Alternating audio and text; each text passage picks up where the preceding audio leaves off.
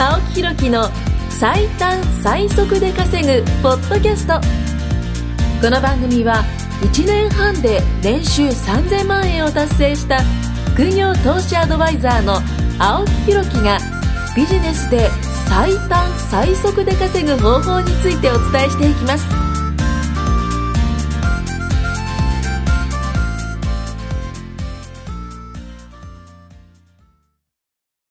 青木ひろきの最短最速で稼ぐポッドキャスト番組イエイイということで、はいこの番組のとうとう3回になりましたね。はいまあ、1回目はね、あのまあ、思考の部分ね。はい思考が変われば行動が変わって、ね、行動が変われば習慣変わって、で最終的にボディビルダーになれると。おー 話をね、しましたけども、まあ、前回はね、あの、差の部分をね、はい意識したんですけども、はい。で、その時にね、ちょっと僕、あの、ホワイトボードの話したり、ノートでね、書いた方がいいよって話したんですよ。あ、見えるかの話。そうそうそうそうそう。まあ、今回はそれに続いてね、あの、アウトプットの話をね、うんしようかなと思います。はい。よろしくお願いします、うんアウトプットってまず何ぞやって話なんですけど、はいまあ、アウトプットっていうのは、じゃあ、例えばね、アウトプットするためには、必ずしなきゃいけないことがあって、はい。はい何だと思います？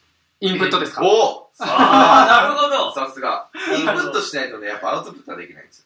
で、例えばですよ、じゃあ、ここにも本ありますけども、はいじゃあこういう本を読みましたと。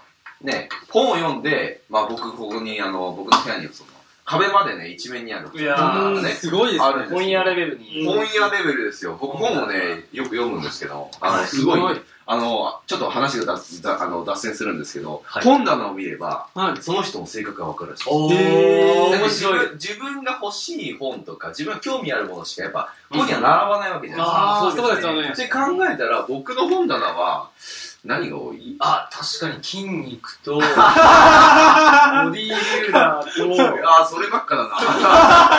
まあなんかやっぱ、あれですよ稼ぐ系が多いビジネス系とか、なんか時間術とか、うん。思考の部分とか効率化とか、うんポジティブになるとかありますね。はい。うん、あとは、なんかいろいろ有名人のやつとかで、まあ結構有名なのもね、買ったりしてるんですよね。はい。そうそうそう。SEO とかも。SEO とかも、あ7つの習慣あ、7つの習慣、思考が現実化する結構有名なのもありますよ。うん。うんうん右の方、右の上の方とかもね、あのーまあ結構有名なものを買ったりしてるん投資関係の方も結構。そうそうそうそう投資関係のねで、こういう形でね、あの、まあ、すげえ話脱線したんですけども、はいあのーまあ、本棚を見れば、その人の性格がわかるうんうんことがあるんで、まあ、すげえ話脱線したんですけど、まあ、それが言いたいわけじゃなくて、例えばね、その、本まあ、ここに本がいっぱいあるわけじゃないですか。はい。じゃあ、読みましたと。うん読んで、スッとこう、本棚にしまう人って多分大体だと思うんですよ。うほうほね、本屋さん行きまして、まあ、ショッピングモールでもいいですよ。はいあ、この本面白そうだな、読みました。で、自分の本棚にスッとしまう人が、ううんまあ、大抵だと思うんですよまあそうですね。はいそれそうじゃなくて、やっぱそれを人に伝えなきゃいけないんですよ。はい。伝えるかもしくは、えっ、とまあ、紙に書くか。はいやっぱこう出さなきゃいけないわけですよ。うんインプットをしたら。ね、インプットしたらアウトプットする。で、この比率で言ったら、大体1対3がいいです。インプなるほどットが1、1。アウトプットは3。だから、例えば本を1冊読んだら、3人の人に教えるとか。ああなるほどですあの、奥さんでもいいですよ。ね、子供でもいいですよ。はい。おばあちゃんでもいいです。はいで、一番いいアウトプットの仕方っていうのは、えー、その人が分かるようにアウトプットするのが一番いいですよ。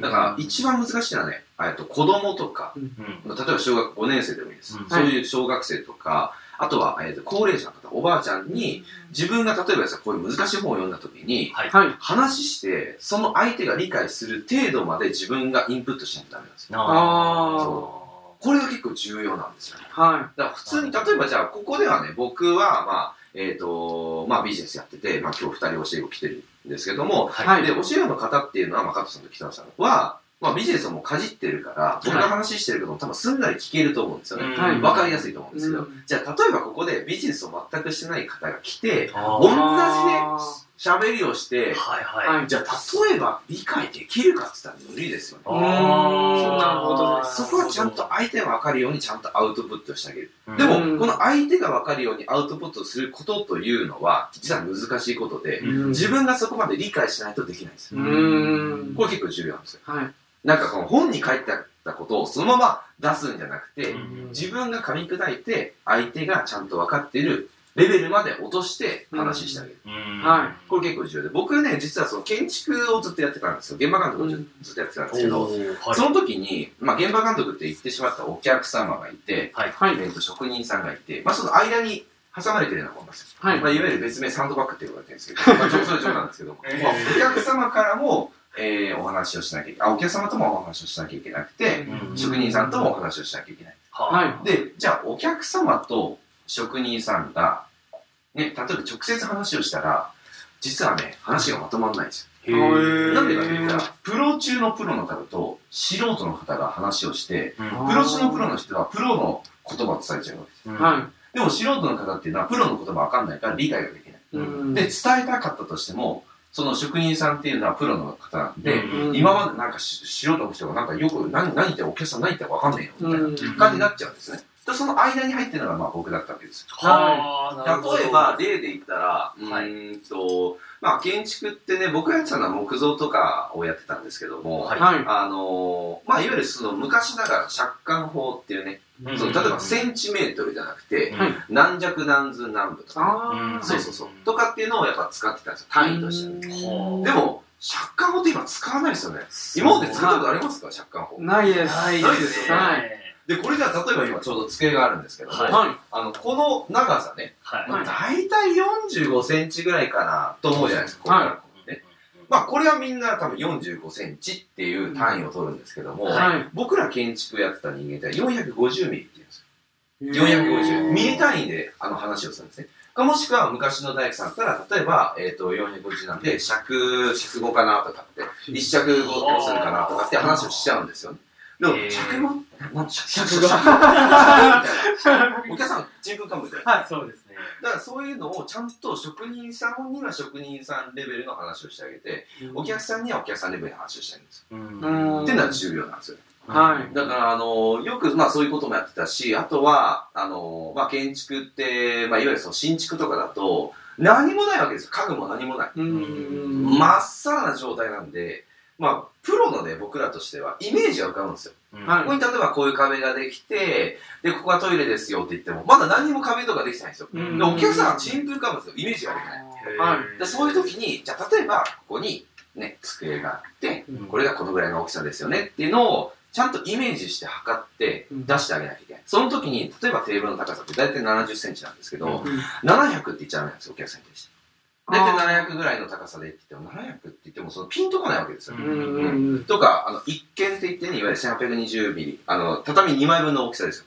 横で言ったら。それが一見っていう長さなんですよ。ここからここまでの窓が例えば一見あってって言っても、お客さんピンとこないわけですよ。うんないですね。そうじゃなくて、ちゃんと1.8メーターぐらいですねって言ってあげるかどうかがポイントなんですよ。でもこれって、ちゃんと理解してないと話せないんですよね。はちゃんと理解して話せない。い。うん。じゃあ例えば今のその借款法っていうのを僕が例えば本で読んで、はい。そのお客さんに話したとしてもお客さんはピンとこない。はい。じゃなくて、じゃあ借款法って何なんだろう。そこまでね、ちゃんと読み取って自分が理解してあげないと、まあお客さんにはね、あの、理解してもらえないうんということなんで、うん例えばこれね、営業の話になっちゃうんですけど、例えば会社員で営業マンの方だったら、はい。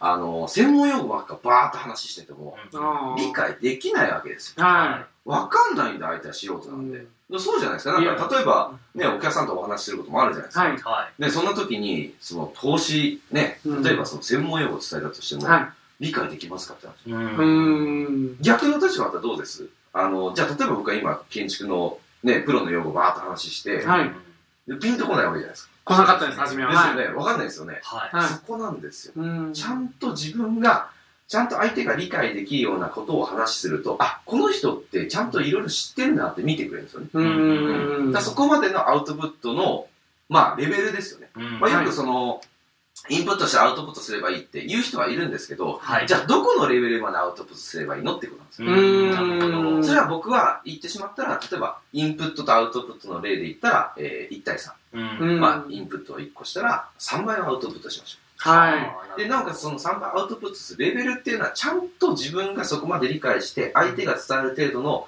アウトプットまでできないと、うん実はインプットできてないよってことなんですよ。い。あでもこれね、あの、勉強とかでもそうじゃないですか。結構勉強って、例えばじゃあ、えっと、高校生とか中学生とか、ね、学生だったりなわけじゃないですか。はい。はい。で、その時に、じゃあ自分が例えばね、その問題が解けたとして、うん隣の全くね、あの勉強してないやつに教えるとしましょう。はい。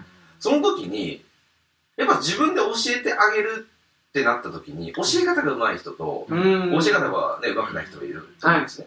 で、やっぱしその自分が全部理解してれば、その子のレベルに合わせてアウトプットできうるんですよ。ん、はい。で、アウトプットすると、自分に気づきもあるんですよ。うんあ、この子、ここでわからないんだ。じゃあ、あこーこで教えなきゃいけないんだなとか。っうんてなってくると、自分も実は、アウトプットしてる最中に、うんはいあれ、これ俺今教えたけど、ちょっとあやふやだな。うんうん。ここもうちょっと俺、やっぱ知らなきゃいけないんだな。って言って、はいまあさっきの本じゃないけども、また本を読み返して、あ、こういうことか。実はこうだったんだよって話をすれば、うんインプットの質が濃くなるんですよ。ああ、自分も成長できるんです。自分も成長できる。うんアウトプットっていうのはね、自分がね、実は成長できるんですよ。うん。だからどんどんアウトプットしてほしい。なるほど。なるほどですだからこのポッドキャストも聞いたら、はい。アウトプットしてほしいですね。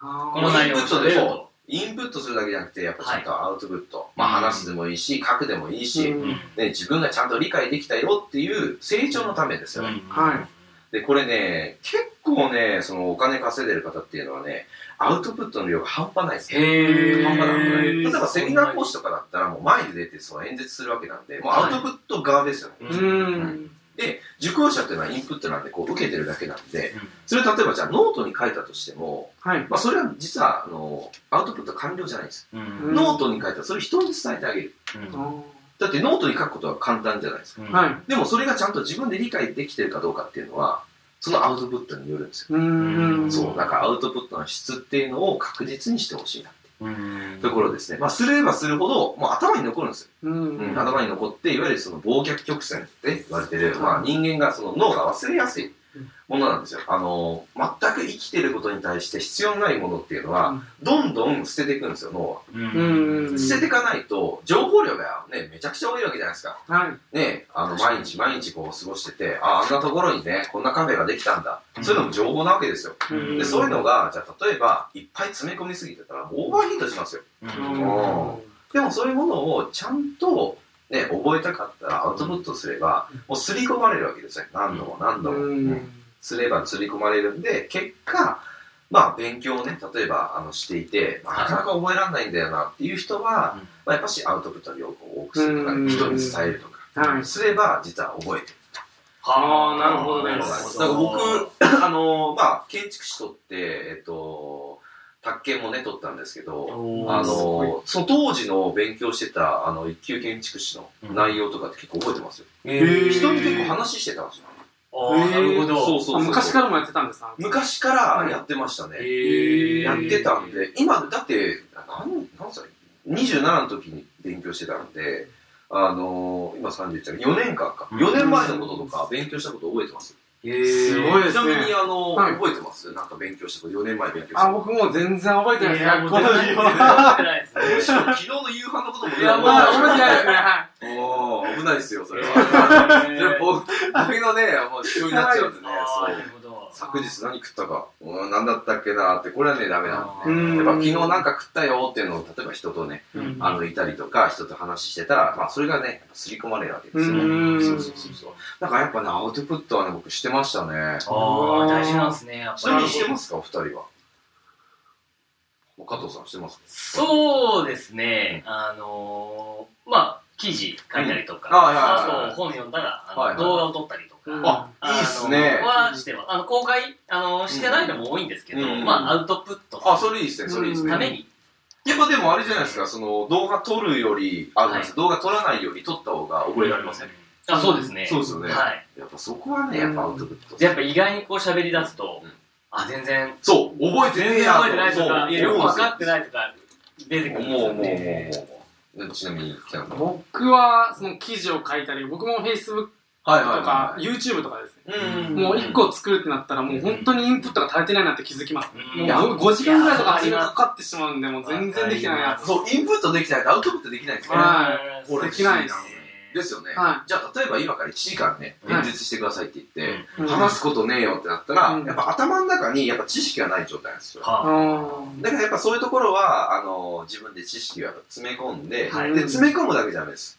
ちゃんとそれアウトプットしないと、うんねうん成長できないよっていうことですね。なるほなるほどね。稼いでる方っていうのはね、みんなアウトプットしますよ。ど。まあ、そのうん教え子の方でもそうですし、知り合いの方でもそうですし、うんあのーまあ、セミナーやってる方だってそうですし、うんまあ、みんなね、あの、何かしらアウトプットの機会ね、設けてますよ。おということでね、あのーまあ、最低の最初で稼ぐには、はい。必ずインプットしたらアウトプットをしてほしいはい。と、はいうんいうことですね。はい。はい、ということで、今日は、じゃあ3回目ですね。あの、はいそろそろ時間になったので、はいこんな感じで終わらせたいと思います。はいはい、ありがとうございます。ありがとうございましたありがとうございました。今回も青木ひろきの最短最速で稼ぐポッドキャストをお聞きいただきましてありがとうございました番組紹介文にある LINE アットにご登録いただくと無料面談全国どこにいても学べる有料セミナー動画のプレゼントそしてこのポッドキャストの収録に先着で無料でご参加できます。ぜひ LINE アットにご登録ください。